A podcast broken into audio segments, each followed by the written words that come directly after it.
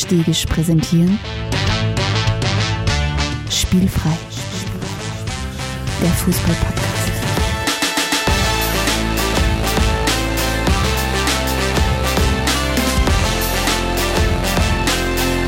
Episode 102. Pep Guardiola.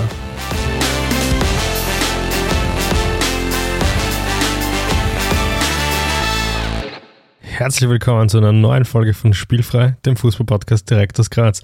Und mir gegenüber, genauso gestalkt von der Musik, nach wie vor gestalkt von der Musik wie ich, ist Stefan Adelmann. Hallo Alex Stegisch. Es ist ein Wahnsinn, nach Woche zwei mit dem neuen Intro und das ist Goosebumps. ja äh, Wahnsinnsenergie im Raum. Ja. Im Apropos Wahnsinnsenergie. Studio. Ja, Ah, Wir haben Wahnsinnsenergie heute. wir haben heute Wahnsinnsenergie. Es geht um alles Mögliche und vor allem geht es heute um Den größten, einen der größten, einen der größten, kann man schon sagen, glaube ich. einen der größten. Ja, Ähm, in unserer letzten Episode vergangene Woche haben wir ja uns das Champions League-Finale ein bisschen näher angeschaut. mhm. Und dann haben wir gesagt, was das? Ähm, jetzt haben wir so viel über Pep Guardiola geredet. Wir wollen noch mehr über Pep Guardiola reden. über gute Sachen mehr reden, ist sowieso das, was wir gerne tun. Genau. Und deswegen haben wir gesagt, was das?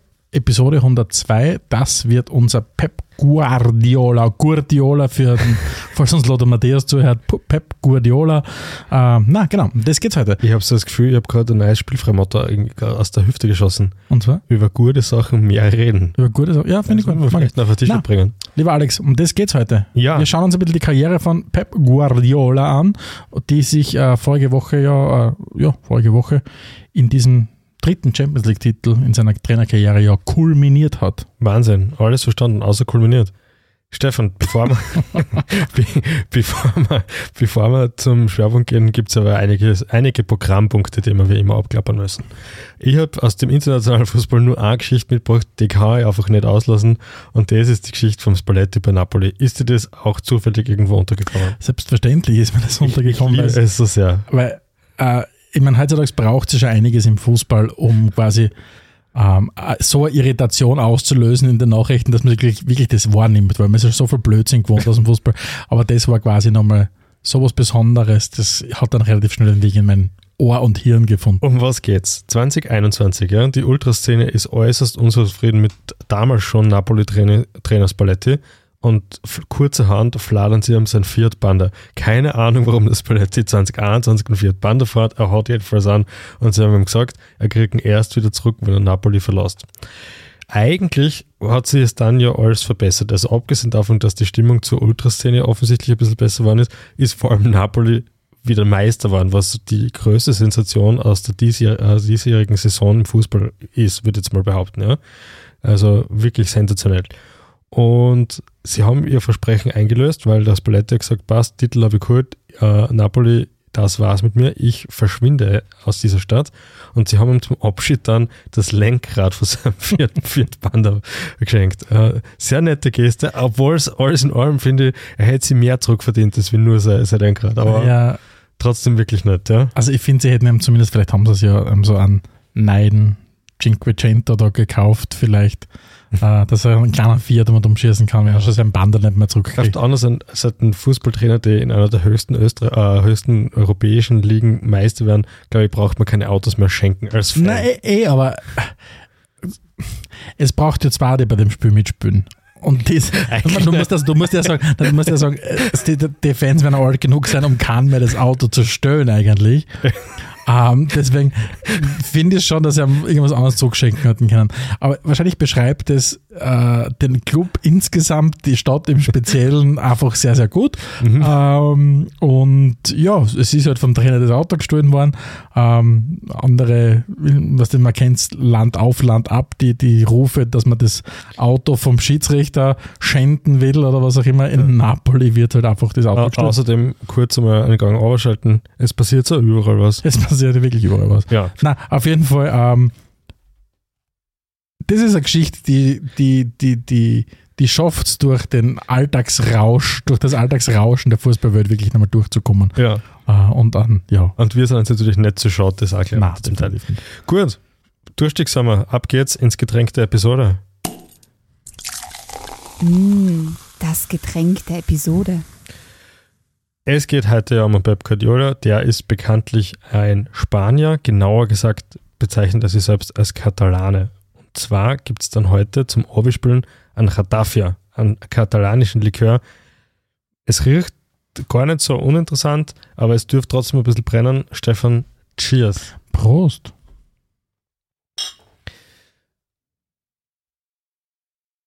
Mhm. Es wird jedenfalls höchste Zeit, dass wir wieder, dass wir wieder mehr exotische Getränke der Episode trinken. Mir hat es auch bei unserer 100. sehr gut gefallen, dass es auch verschiedene äh, Get- Mhm, äh, mhm. Episodengetränke gegeben hat.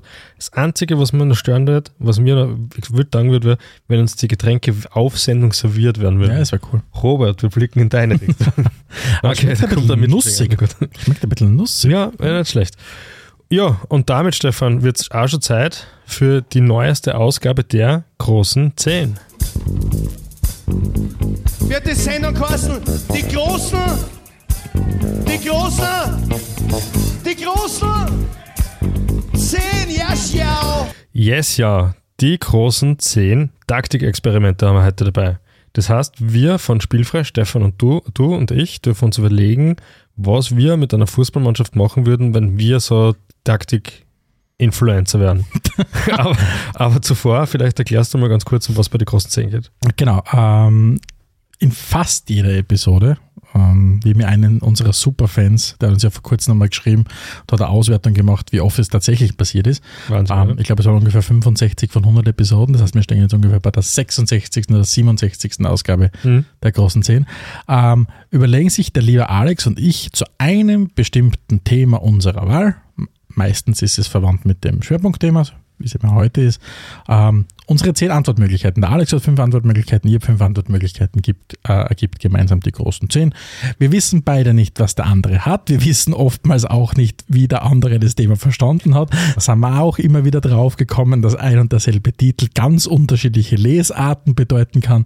Ähm, und ja, lieber Alex, ich kann mich erinnern, dass die Statistik ja damals gesagt hat, dass du weniger oft angefangen hast als ich. Aber ich habe ja bei Episode 100 angefangen. Genau. Das heißt, jetzt bist wieder du dran. Okay, wenn, wenn du so willst.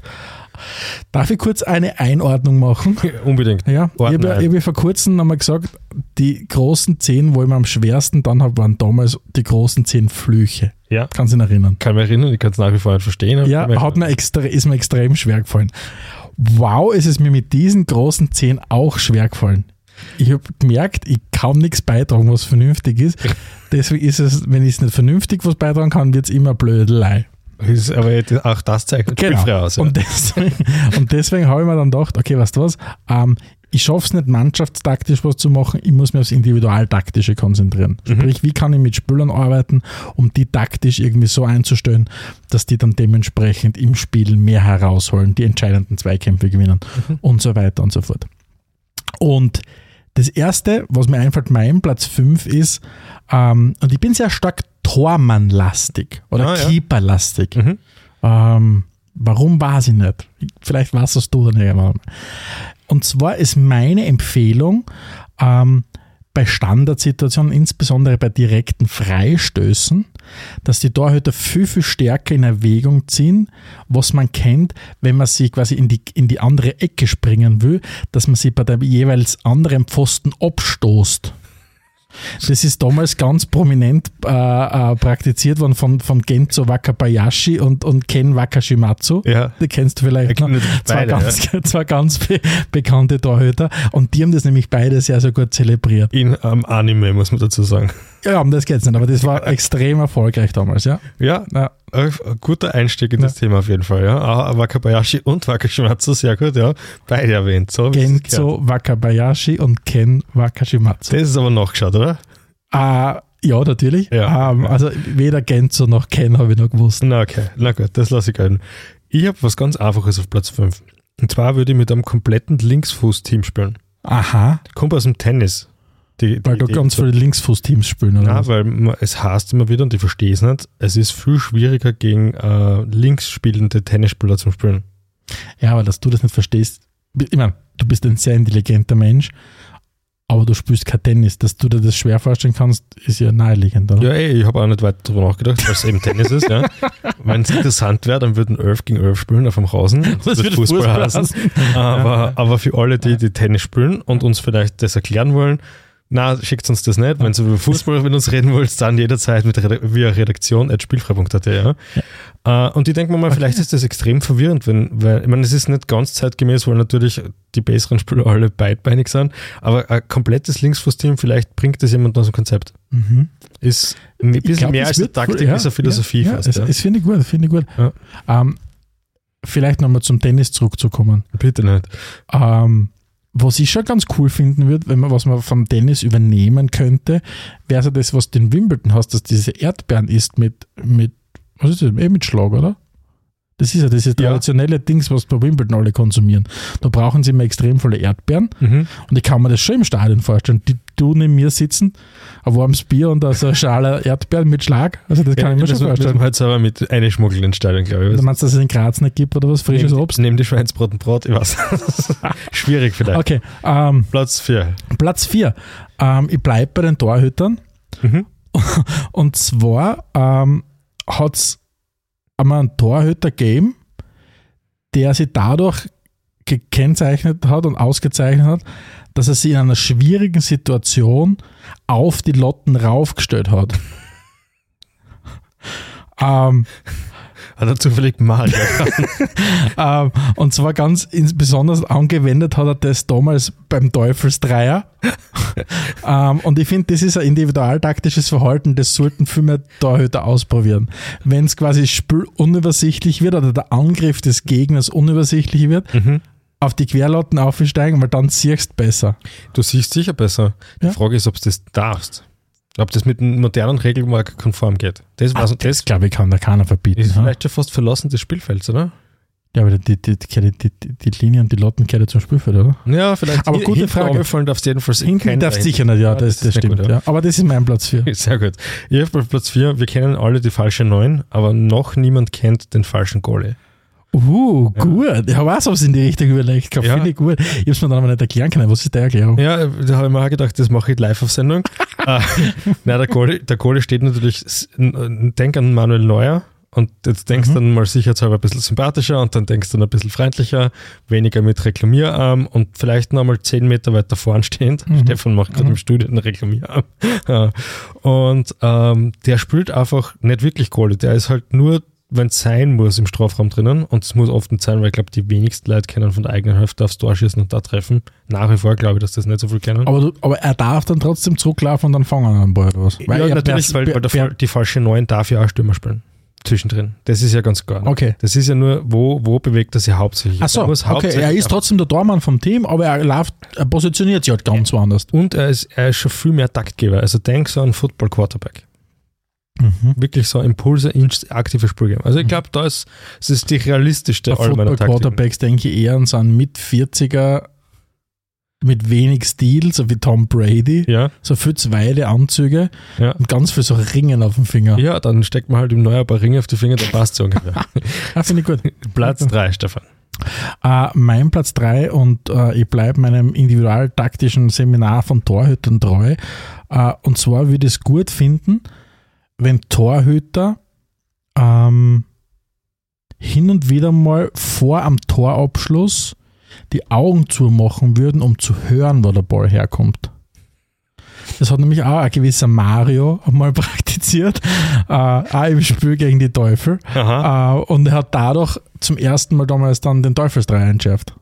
Wahnsinn. Ja, Ja, Also er hat, er hat mit beiden individualtaktischen Themen, also einerseits hat er einmal den Teufelsdreier entschärft, Ja. weil er die Augen zugemacht hat vom Schuss Ja. und dadurch kehrt hat, wo der Ball hingeht.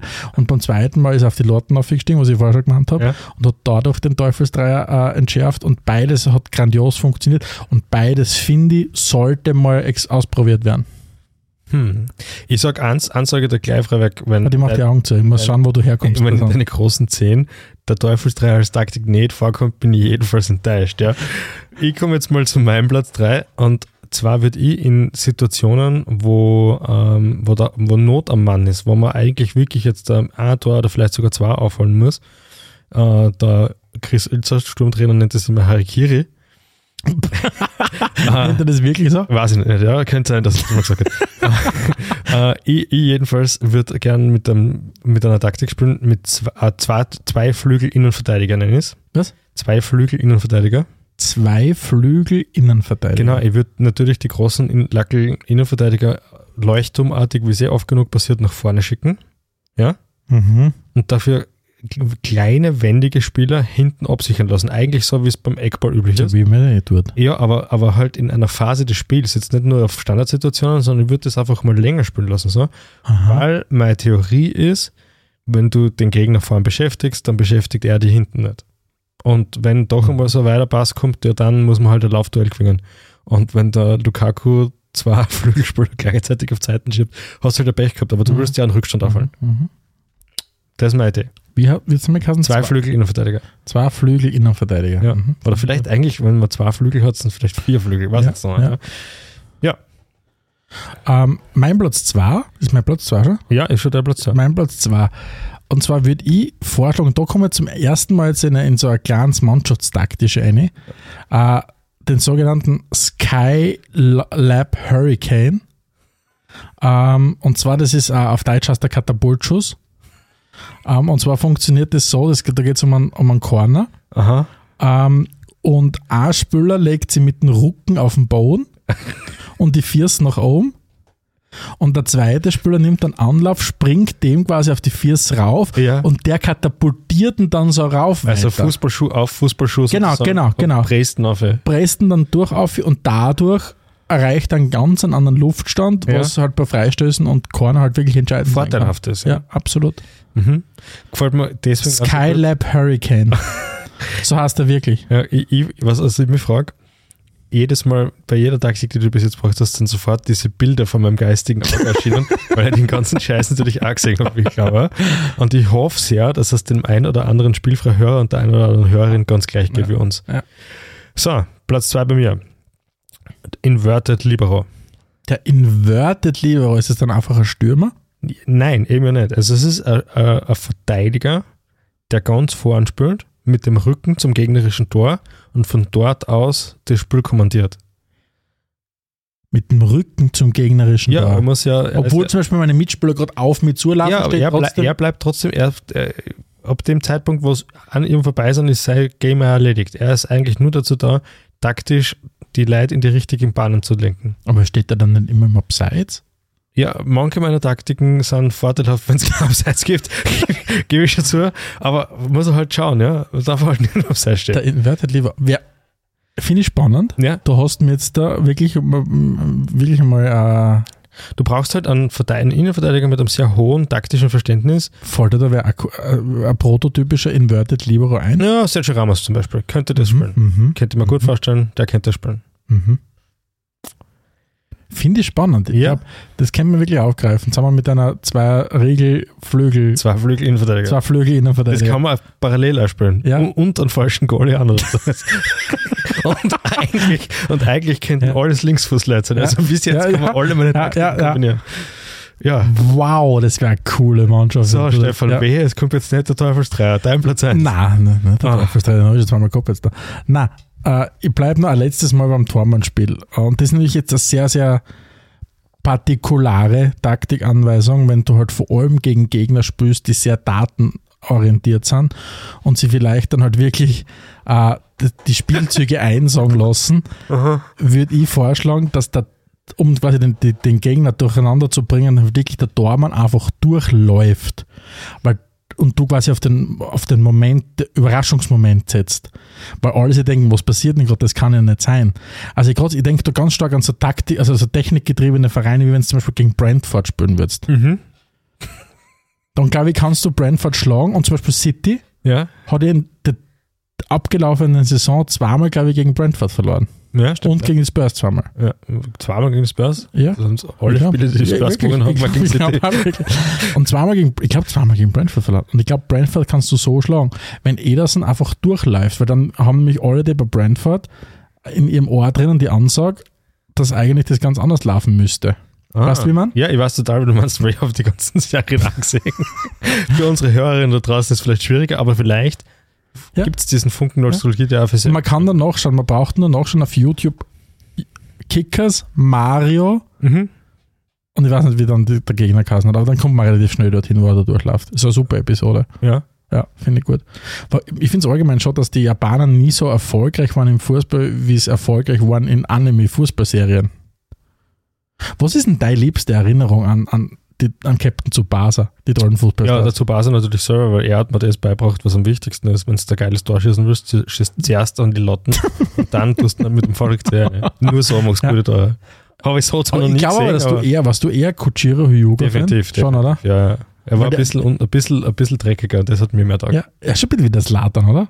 Ja, das weiß ich nicht, aber, aber zumindest ein bisschen Ah.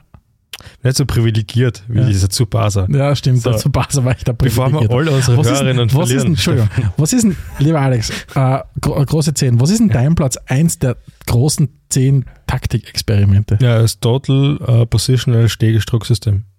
Total Positional Stegisch Drucksystem. Drucksystem. Mhm. Das klingt extrem laut. Wenn ich schreien da alle nebenbei, während oder was ist Druck ausüben? Schaut nichts, kann man auch noch einbauen, ja.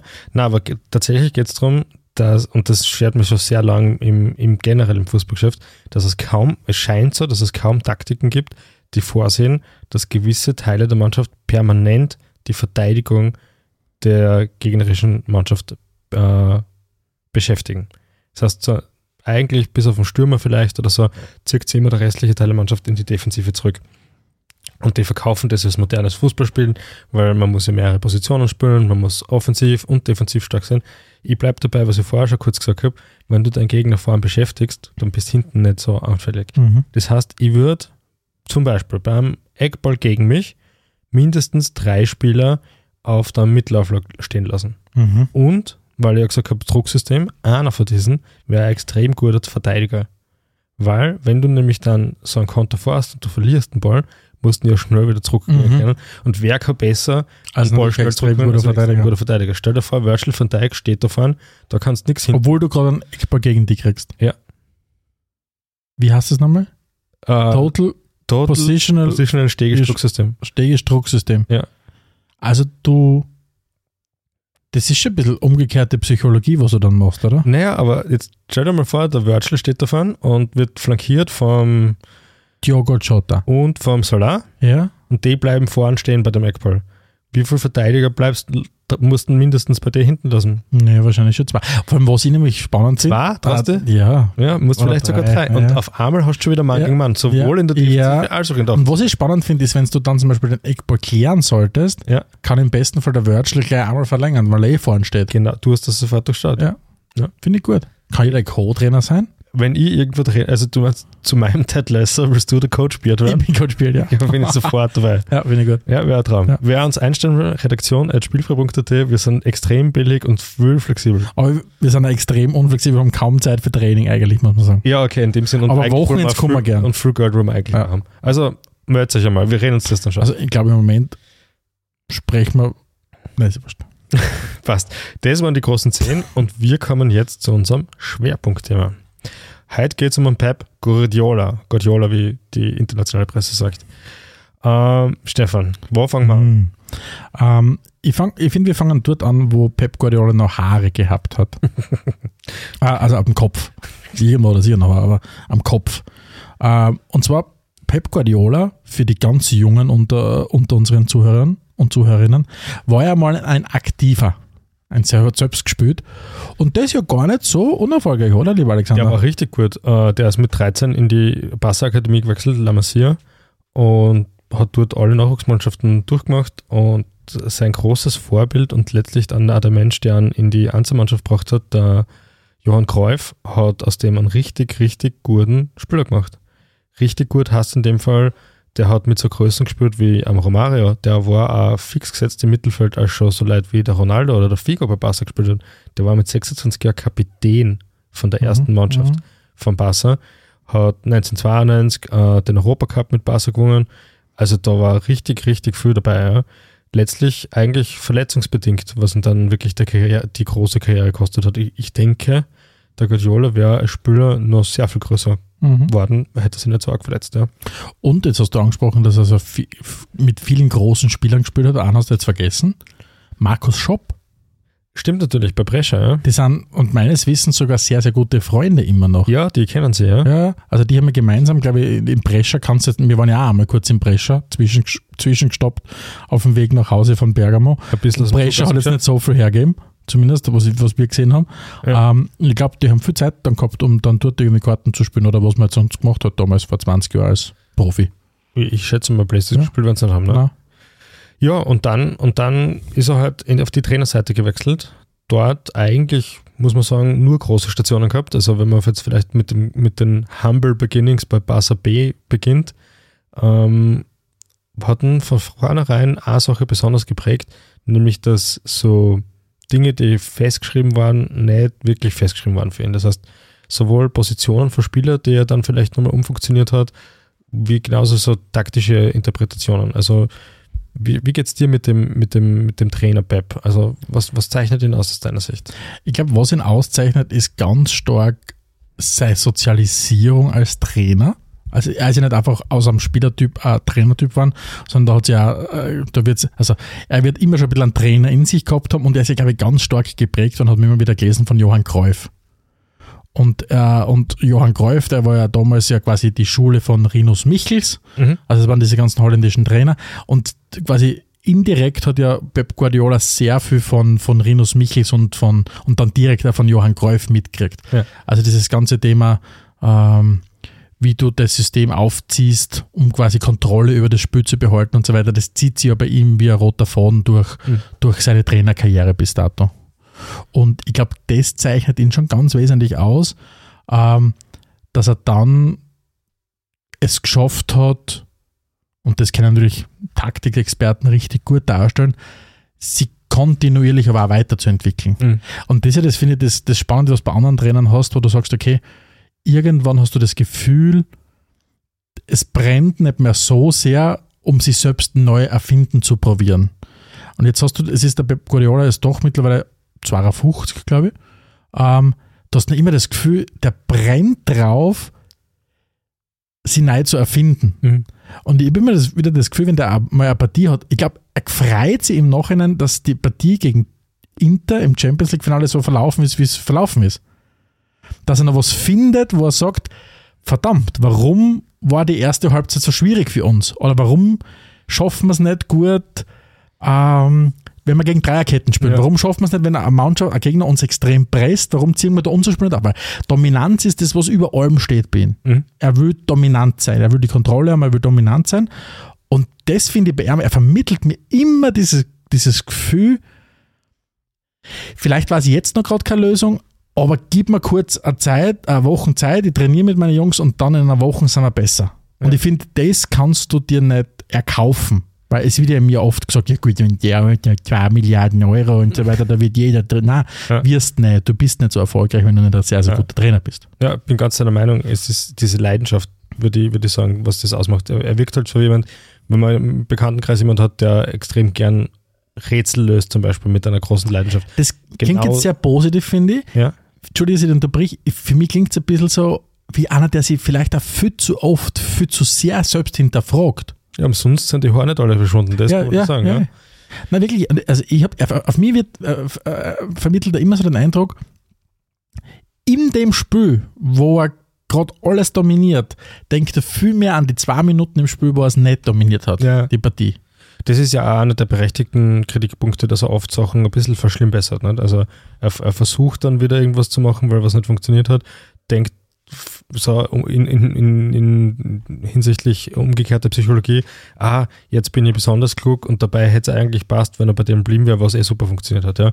Auf der anderen Seite steht natürlich, diese habe ich in der letzten Episode schon kurz erwähnt, diese taktischen Experimente, die natürlich nicht alle immer aufgehen, ähm, die, die sind letztlich schon das, was ihn auszeichnen. Ja? Das macht es besonders. Und niemand ist unfehlbar, auch er nicht. Auch er macht taktische Fehler, aber er macht halt dieses, dieses depperte Sprichwort von wegen Fail better, was wir eigentlich beide voll ablehnen. In dem Fall ist es natürlich richtig.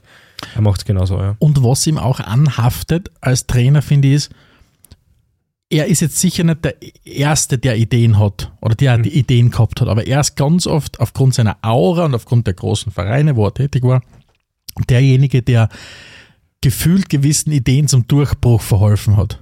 da gibt es mir jetzt natürlich eine super Überleitung, weil wir wollen Eine Steilvorlage. eine Steilvorlage, weil wir wollen uns ja heute mal was Taktisches anschauen. Ich habe was mitgebracht, was ja eigentlich nicht so unsere Expertise Ein ist. Taktikbrett. Ein Taktik, ja genau, ich habe da so eine Tafel dabei und ich werde jetzt gleich wildest äh, Spieler verschieben. Nein, es geht um die Grundidee im Spiel vom Guardiola und das nennt sich Pos- Positional Play. Ähm, am einfachsten erklärt ist, ist es so, dass mal ein Spielfeld äh, in verschiedene Zonen aufteilt. Und die einfachste Zone ist vom eigenen Fünfer quer auf die andere Seite durchgedacht zum anderen Fünfer. Das ist der erste Streifen, das ist sozusagen die Mitte. Ja? Dann gibt es vom zwischen Fünfer und dem Rest vom 16er, ja, das ist der nächste Abstand, geht die nächste Zone aus. Das Halbfeld, oder? das Halbfeld, Half Spaces, genau. Ja, ja. Und dann vom 16er bis zur Outlinie Ah, nicht. ist die dritte, die dritte Zone die Außenbahn. Okay. Das heißt, wir haben links und rechts zur Außenbahnen, dann haben wir die Half Spaces oder Halbfelder und dort mitten die Mitten. Ja?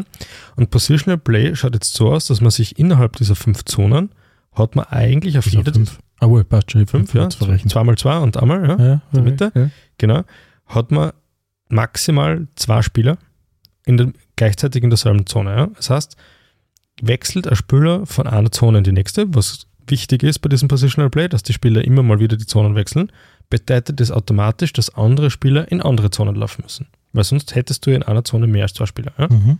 Und gleichzeitig gibt es jetzt dann äh, vertikale Linien.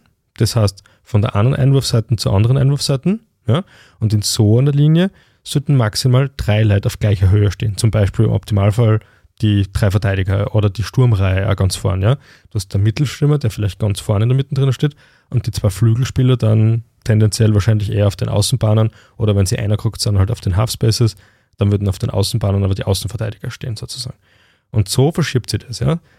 Warum mache ich das jetzt dann? Das Ziel ist es, immer für Überlegenheit zu sorgen. Und im Positional Play gibt es drei Überlegenheitsorten, nämlich einerseits numerische Überlegenheit, das heißt, ich schaffe es, durch das, dass ich meine Spieler so aufteile, dort, wo das Spiel geschehen ist, eine numerische Überlegenheit zu erzielen. Mehr meiner Spieler sind dort als mehr als vom Gegner. me- Mehr ist besser. Mehr, mehr ist mehr zumindest, manchmal ist mehr besser. Ja? Wenn, das, wenn das nicht gut gelingt, weil ich da nicht durchkomme, komme ich zum, zur nächsten Möglichkeit und das ist die qualitative Überlegenheit. Ich stelle durch das Positional Play auf der rechten Seite des Spielfelds einmal vier, fünf Spieler hin und der Gegner hat auch vier, fünf Spieler und klarerweise, nachdem ich ja in allen fünf Zonen Spiel habe, heißt es in der ganz gegenüberliegenden Zone, ganz links außen, muss ich auch einer von meinen Spieler stehen. Ja? Und dem schieße ich dann den Ball möglichst schnell und effizient zu, damit der qualitative, qualitative Überlegenheit schaffen kann. Das heißt, irgendein supergeiler. Flankenspieler, genau, ist wesentlich besser im 1 gegen 1 als der Verteidiger. Das ist meine zweite Hoffnung, Überlegenheit zu schaffen. Und das dritte, was ich noch erreichen kann, ist positionelle Überlegenheit, Positional. Ja? Das heißt, ähm, dadurch, dass meine Spieler so gestaffelt aufgestellt sind quer durchs Spielfeld, bin ich halt, wenn man jetzt wieder so an vertikalen Linien denkt, von 16er zu 16er, ähm, dann schaffe ich es leichter, in diese Zwischenräume zu kommen.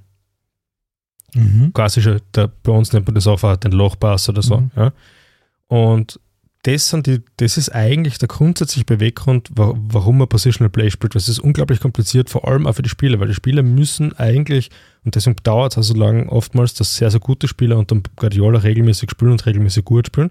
Sie müssen diese Automa- Automatismen drinnen haben. Mhm. Jemand ist in meiner, in meiner, in meinem Space drinnen, in meiner Zone drinnen. Das heißt, ich muss in eine andere Zone wechseln. Aber ich kann nicht in irgendeiner Zone wechseln, weil wenn ich in irgendeiner Zone wechsle, dann zwinge ich ja den Spieler, der dort drinnen ist, automatisch wieder die Zone zu verlassen. Das heißt, ich muss in die richtige Zone zur richtigen Zeit wechseln. Versteht man das? Ja, also ich finde, Alex Stegisch, das hast du sehr gut erklärt, Ja? muss ich wirklich sagen. Bist du schon fertig? Weil ich, mir, mir kommen gerade zwei Sachen in den Kopf. Bitte. Das erste ist einmal, ähm, so wie es du beschrieben hast, und du hast es sehr gut beschrieben, aber es ist sehr komplex. Weil Ja. Du sagst, es braucht lange, Mhm. oft einmal, bis ein Spieler das kann. Sprich, jemand, der, der schlauer ist, wird sie das leichter merken als vielleicht andere. Ich glaube, das ist ganz banal, wirklich. Ja, ich glaube, das Fülle echt eine Prügel da kriegen, also mit Genau. Drill. Und ich glaube halt, das erklärt vielleicht auch ein bisschen oft einmal, es umgarnt ja also den, den Pep Guardiola ein bisschen dieser Vibe, dass er mitunter Spieler, die gar nicht so am Radar am Internationalen waren, dass sie ganz vorne dabei sind, Mhm. warum die plötzlich in seinem System scheinen. Weißt du, wie man? ja, Fabian Delf fällt mir da ein, der komplett abgeschrieben war eigentlich schon. Ja. Plötzlich hat er diesen weirden Transfer zu City und jeder denkt sich, ich weiß nicht, der ist von Aston Villa gekommen, wo er nicht mehr gescheit gespielt hat mehr. Ja. Warum geht der also zu, zu, oder Everton, glaube ich, war er, keine Ahnung, geht er plötzlich zu City und spielt dort richtig gut. Ja, eh, oder, Ähm. oder schau da an, wa- warum brauchen manche Spieler so lange, wie sie sich entwickeln? John Stones. Äh, äh, Stones, äh, Phil Foden genauso. Ja. Und äh, da hat immer geheißen, ja, wenn er nicht spielt bei City, dann verleiht ihn wenigstens. Und der Guardiola hat immer gesagt, nein, nein, der muss da sein. Alles, was er, was er braucht, um ein perfekter Spieler zu werden, lernt er bei mir und nicht durch Mhm. Spielpraxis, sondern er muss diese Automatismen lernen. Mhm. Und das erklärt auch, warum er Spieler umfunktioniert, warum er Kimmich bei ihm auf einmal von der Außenbahn in die Mitte gekommen ist, Ja. weil in der Mitte zu spielen ist natürlich wesentlich schwieriger, weil du hast nicht du hast nicht eine Zone neben dir, sondern du hast links und rechts eine Zone Ja. ja. und bewegst dich ja viel mehr aus dem größeren Ja. Radius. Und von dem her brauchst du dort die intelligentesten Spieler. Ja. Genau. Und, und im Umkehrschluss erklärt man das dann auch wieder, warum er mit manchen Spielern nicht funktioniert hat. ja. Allen voran fällt mir da eine große ein. Warum das Latern unter Arm nicht. Also, gescheint ja, hat. Natürlich, natürlich. Oder du Wenn du sagst, okay, also so wie es du ja beschreibst, es gibt das System Mhm. und dann gibt es die Spieler und das System steht über den Dingen. Das, deswegen ist ja, glaube ich, es ist so schön zu sehen mitunter, wie sehr der Pep auszuckt wegen scheinbar banalen Dingen, wo, wo oft einmal sich Leute wundern, warum zuckt er denn jetzt gerade aus? Wahrscheinlich ist es genauso was, wie es das du eben gerade beschrieben hast. Irgendwer wird halt in die falsche Zone gelaufen sein oder keine Ahnung. Ja. Plötzlich waren vier in einer Linie, wo nur drei sein dürfen und was auch immer dann genau, passiert mit sie. Er wechselt die Spieler auch konsequent Genau. aus. Also, Genau, also und, und, und das erklärt wahrscheinlich dann aber so gut, warum man dann mit einem Spieler, der sagt, ich ordne mich nicht dem System unter, sondern ich bin da, um- ich bin das System oder ich bin, keine Ahnung, die, die, die, die, der zentrale Punkt in dem System. Und du brauchst dann nur anschauen, was das für Auswirkungen auf die Spieler selbst hat. Ich denke da zum Beispiel an einen Thierry Henry bei Barca, der war es gewohnt, dass er in der Mitte spielt. Mhm. Der hat auf einmal bei Barca ganz Und links außen, auf, neben der Außenlinie spielen müssen, die halbe Zeit und hat halt dann in diese Half-Spaces einwechseln können. Mhm. Oder Frank Ribéry bei den Bayern, ganz die gleiche Geschichte. Und das hat braucht, bis die das verstanden Mhm. haben. Aber wenn es dann funktioniert, sie City jetzt, ist es sehr, sehr interessantes Spiel. Und neben dieser Überlegenheit gilt es natürlich noch, es ist fürs Passen natürlich ganz wichtig, man versucht natürlich dadurch diese Dreiecke möglichst gut aufzuspannen, die man passen kann, beziehungsweise diese Rauten Mhm, oder mhm, Diamonds, genau. wie es im Englischen heißt. Genau, weil die Logik, das habe ich einmal gehört, die Logik eben zu sagen, okay, du, du, du willst dich ja durch die einzelnen Spielfelddritteln durchpassen Genau. und nicht drüber bolzen. Yes. Aber spannend ist ja trotzdem, dass wenn du dir seinen Fußball angeschaut hast bei Barca, Ja. Ich habe übrigens sonst nichts mehr vorbereitet, das hat all meine Vorbereitungszeit aber es war grandios, wirklich. äh, alles gegeben. Also das hätte, das hätte äh, Leistungskurs bei der Matura in Sport, wäre das schon für, für eine Matura wäre das perfekt gewesen, Ja, was ich du glaub, vortragen hast. äh, Leistungskurs Sportmatura hätte vielleicht die Fitness nicht gehabt, das war es jetzt nicht. Ja, nicht. Die Theorie vielleicht, Die ja. Theorie, ja. Ja. Nein, was ich sagen wollte ist, das Spannende ist ja, wenn du dir anschaust, der Guardiola-Fußball bei Barca, bei den Bayern und bei City ist ein anderer. Also nicht, nicht grundverschieden, weil offensichtlich, so wie es du beschreibst, das ist der gemeinsame Nenner. Er ist Ja. sozialisiert nach dem Positional Play. Ähm, aber er hat es dann schon geschafft, immer wieder das weiterzuentwickeln und ja auch ein bisschen anzupassen an die Liga. Weil das habe ich mal äh, auch gehört, dass er zum Beispiel es ja gut geschafft hat, wie er dann nach Deutschland gekommen ist.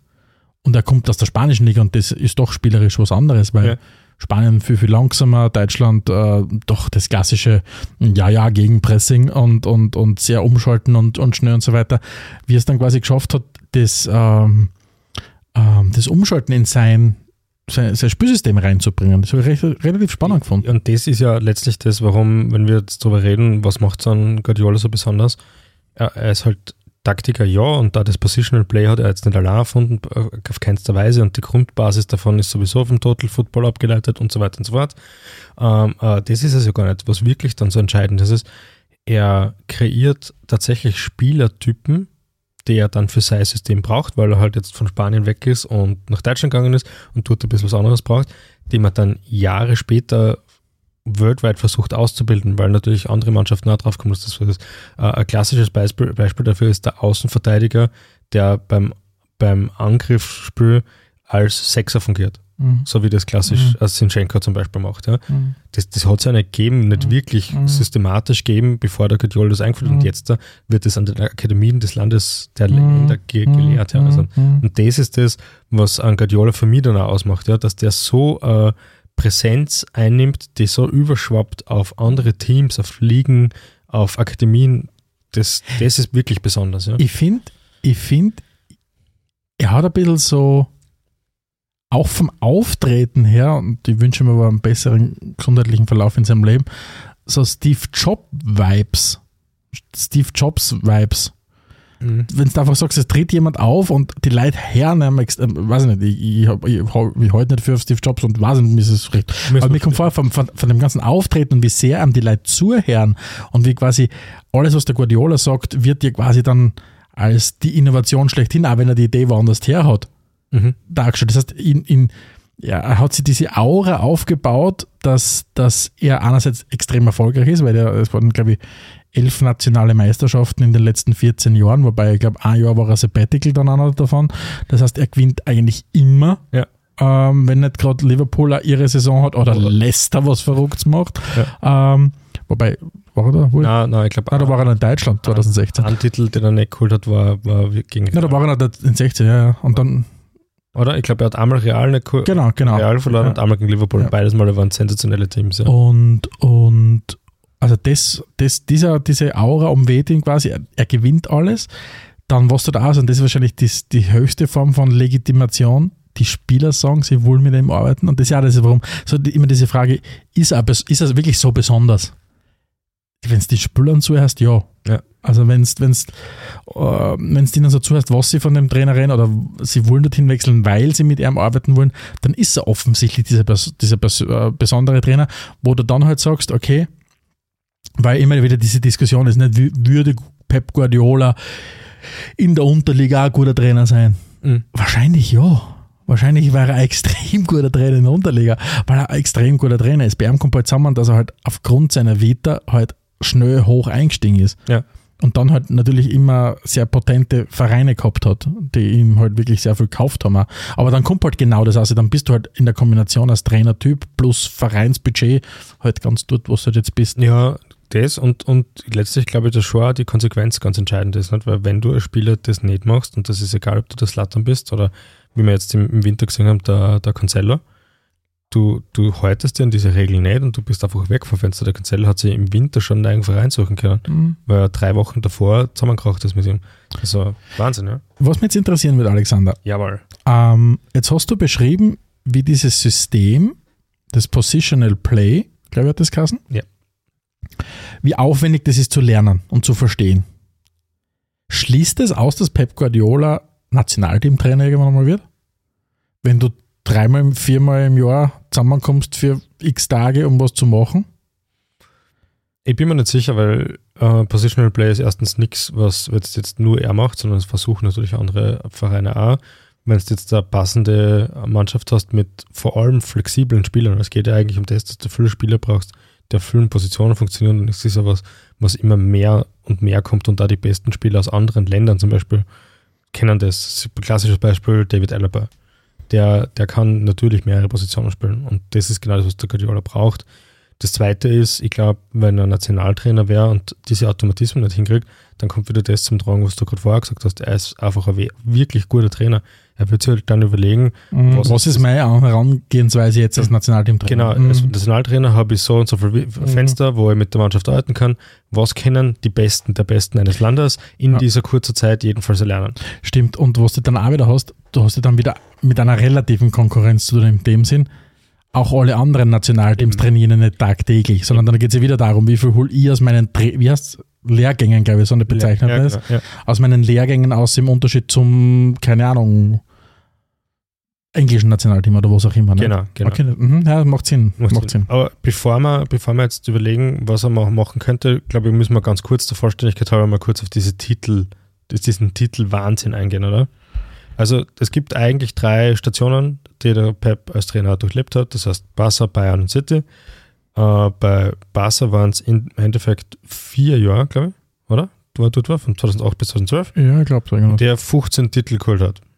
Das sind Fülle. Das sind Mhm. mehr als drei pro Jahr. Mhm. Also, und ähm, er hat sogar geschafft, als einziger Trainer bis jetzt in einem, äh, im einen Jahr sechs Titel zu holen. Also du brauchst dann schon eine Club-WM dazu und du musst alle Supercups gewinnen, sonst geht sich das nicht aus, ja? Also das ist, es ist unfassbar. Und, und was also, er wird sich auch nicht so schade die kleinen Titel mitzunehmen. Er gewinnt ja auch die alle. Jetzt diese, diese, diese, ich meine, mittlerweile ist sie gerissen, aber die haben ja zwischendurch diese, bei bei City diese League Cup-Dominanz gehabt, was über vier Jahre hinweg ja äh, den Ligapokal immer gewonnen haben. Also Ja. das heißt, er, er, er ist einfach, glaube ich, besessen, extrem talentiert in dem, was er tut und die Kombination ist halt oft einmal, wenn es um Erfolg geht, sehr vielversprechend. Genau. Umgekehrt äh, muss man natürlich auch sagen, es, es raubt ihm den letzten Nerv. Also er hat nach der Zeit bei Barca so erfolgreicher war, ist er in ein Sabbatical gegangen. Nach vier Jahren intensiver Zeit, ein Jahr Pause, bevor es zu die Bayern gegangen ist. Aber gut, was macht er denn jetzt, wenn er dann sieben Jahre schon bei City ist? Ich meine, er hat ja groß angekündigt, habe ich das sehr lustig gefunden, dass er gemeint hat, aufpassen, Real Madrid, ihr seid nur mehr 13 Champions League-Titel vor uns.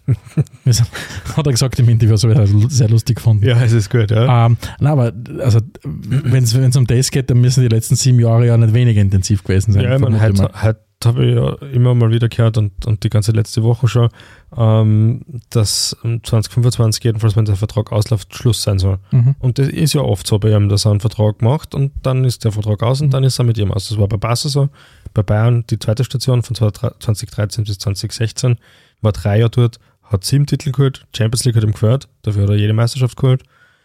Um, und dann war er weg, ja. Und jetzt ist er in bei City und ich bin gespannt. Also könnte man echt vorstellen, dass er vielleicht dann als Nationaltrainer irgendwo arbeitet und dann war es das vielleicht sogar. Das Spannende ist ja, dass, dass ihn auch, also er diese, diesen Stellenwert hat, du kannst dir nicht vorstellen, dass der entlassen wird. Dass, dass Pep Guardiola geht selbst. Mhm. Er entscheidet selber, wie lange er das macht und wann er geht. Ja. Man hat nie, also seit der Mensch Trainer ist, hast du nicht das Gefühl gehabt, da geht es darum, wird er entlassen? Na, er entscheidet, wie lange er da ist und Ja. du als Verein kannst froh sein, so quasi, ich entscheide, wie lange ich da bin. Ich meine, da kommt vielleicht schon zum Tragen, dass er halt wirklich nur bei den Creme, Klar, Creme, klar, und- Creme der Vereins unterwegs ist, aber Aber es ist natürlich, klar, es ist jetzt ein bisschen, wie soll ich sagen, es fließt da in viele andere Vereine richtig viel Geld. Looking at you, Chelsea Football Club. ja, Punkt für die. ähm, also, und wie gesagt, mir geht es jetzt nicht darum, in irgendeiner Art und Weise die Allergrößten der Größten zu verteidigen, weil, wie gesagt, ist, sie können sich gut selbst verteidigen. Aber was da geleistet wird, ist, ist außergewöhnlich, offensichtlich. Und, und was er halt hat, er ist vielleicht, um jetzt da irgendeinen Vergleich, der vielleicht nicht durchdacht ist, aber vielleicht ist er auch ein bisschen schon so too big to fail. Mhm. Also wenn, wenn Pep Guardiola irgendwo anheuert, richtet der Verein, also erstmal, er heuert nur mehr bei den Größten an, die Ja. Kohle haben, damit er sich Spieler kaufen kann. Ja. Weil er kann auch gut einkaufen mit, mit, mit dem. Wobei man muss sagen, wenn wir das Ge- Geldthema immer außerstreichen, wenn du City mit Vereinen in der Liga von City vergleichst, haben die Ja, weder die, das, die höchsten Gehälter, die sie zahlen, noch die meisten Transferausgaben äh, Ausgaben bei Weitem. Aber, aber ich finde eben, ich finde, ich glaube eben, dass wenn du, wenn du die Pep Guardiola holst, holst du dir mittlerweile so viel an Selbstverständlichkeit, dass der ganze Verein sich zu 100% nach der Person ausrichtet. Mhm. Vom, vom Tag 1 an. Der braucht nicht seine Sporen verdienen bei irgendeinem Verein. Ja, das stimmt natürlich. Und wahrscheinlich hat er in den Monaten davor wird schon alles vorbereitet.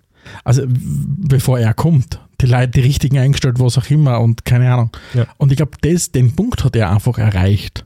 Dass er quasi schon so eine, Marke ist als Trainer, dass sie alles dann auch ausrichtet. Was kann man noch erwarten zum Abschluss jetzt vom, vom Trainer Pep Guardiola? Was glaubst du, was noch passieren wird? Er selbst meint ja, äh, ein paar Jahre noch, dann ist Schluss. Er will, dass seine Kinder auch so einen, einen normalen 90 Kilo schweren äh, Vater haben und nicht nur dieses Strichwandel, der vom lauter rumspringen fertig ist. Ich kann mir vorstellen, dass er wirklich irgendwann einmal sagt, okay, es, es reicht. Ich glaube, dass er dann vielleicht wieder zurückkommen wird. Vielleicht werden seine Sabbatical lä- länger. Mhm. Vielleicht macht er irgendwann so, so, so eine Geschichte mit so, so, so Altersteilzeit. Mhm. das sagt irgendwie keine Ahnung. Was auch immer. Nein, aber ich kann mir vorstellen, dass er Bücher schreiben wird. Das würde ich ihm zutrauen. Ich kann mir vorstellen, Pep Guardiola schreibt über Fußball. Wäre sicher interessant, würden viele Leute lesen. Mag Das glaube ich auch, ja. Ähm, wenn er, keine Ahnung, wenn er einfach das, was er in seinem Hirn hat, Ja. mit irgendeinem Ghost, ich weiß nicht, ob er gut schreiben kann, keine Ahnung. Wenn er einen Podcast machen will, darf er sich bei uns melden. Genau, kann er sich bei uns melden. Äh, oder er kann er mitmachen bei uns. Ja, Aber muss er, ja, ich meine, Deutsch kann er eh ganz gut. ja Mhm, äh, super, super. innerste Team für Spielfrei muss er nicht. Ich habe mir gedacht, wir stellen ihm einen Podcast. Achso, so meinst du. Ja, schaut, da schaut man nach, ja. Nein, aber, aber, aber ich glaube, es wäre extrem spannend, aus seinem Hirn zu lesen. Mhm. Und nicht irgendwie nur Biografien über ihn, sondern im besten Fall halt wirklich, wie versteht er das. Und ich glaube, das kann ein Standardwerk für viele im Fußball sein, kann ich mir vorstellen. Ja, also ich bin ganz bei dir. Ich glaube schon auch, dass das mit der Pause dann ernst meinen wird und da wird er Pause machen oder wird glauben. Hoffentlich, weil er sonst wird, geht er er wird selber glauben, dass er seine Karriere beendet und ich bin mir auch ganz sicher, dass nach einem Sabbatical, wie auch immer lang das ist, er dann plötzlich Trainer bei Juve ist oder sonst irgendwo oder bei Milan, weil ich glaube, so Italien könnte schon noch sein, dass das noch ganz eine nette Destination in seiner Karriere werden könnte. Ja, damit haben wir, glaube ich, den, den Trainer Pep ganz gut erfasst, oder? Bleibt noch irgendwas zu übrig? Von meiner Seite her nicht. Dann Weitermachen, viel Erfolg weiterhin, lieber Ja. Josep. Genau. An dieser Stelle vielen Dank fürs Zuhören und schaltet dann nächste Woche wieder ein, wenn es heißt Spielfrei, der Fußballpodcast direkt aus Graz.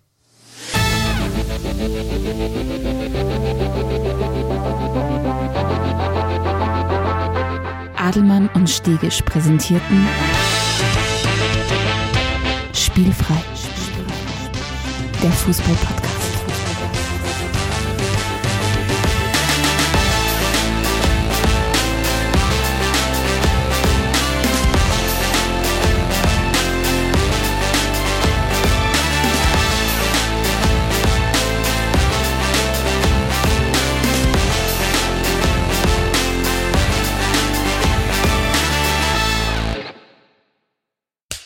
Cut. Und wer hat's produziert? Das Pod. Deine Podcast-Agentur.